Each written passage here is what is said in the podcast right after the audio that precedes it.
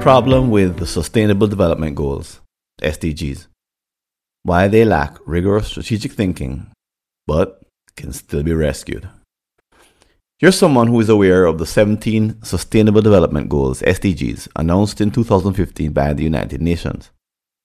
Their value is not in question. They are objectives the entire world hopes to realize. But recently, Secretary General Antonio Guterres declared that the SDGs are on the path to failure. Launching a special edition of the Sustainable Development Goals Progress Report, he warned that their collective promise made in 2015 of a more green, just, and equitable global future is in peril. Quote, Unless we act now, the 2030 agenda will become an epitaph for a world that might have been, he said. Like others, he offered a number of prescriptions. However, they aren't likely to move the needle on disappointment looming on December 31st, 2030, the date on which they are supposed to be achieved. Those of us who know about long term strategic planning are horrified by the lack of progress, similar to everyone else. But for us, there's more. This failure was inevitable due to fatal design flaws. By violating the fundamental principles of our narrow discipline, the UN cannot avoid the unfortunate situation it finds itself in.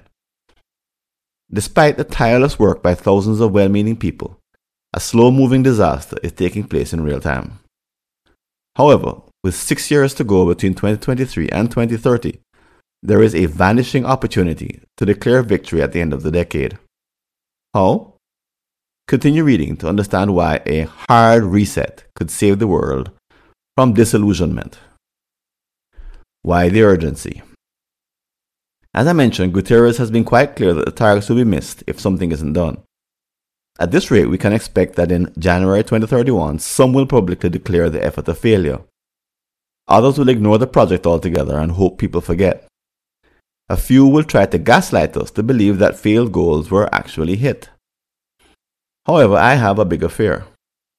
I'm afraid that the world will take away the wrong lesson about planning itself, such as the conclusion that big, hairy, audacious goals, BHAGs, don't work or that nations joining together is a waste of time, or that long term thinking is a mistake.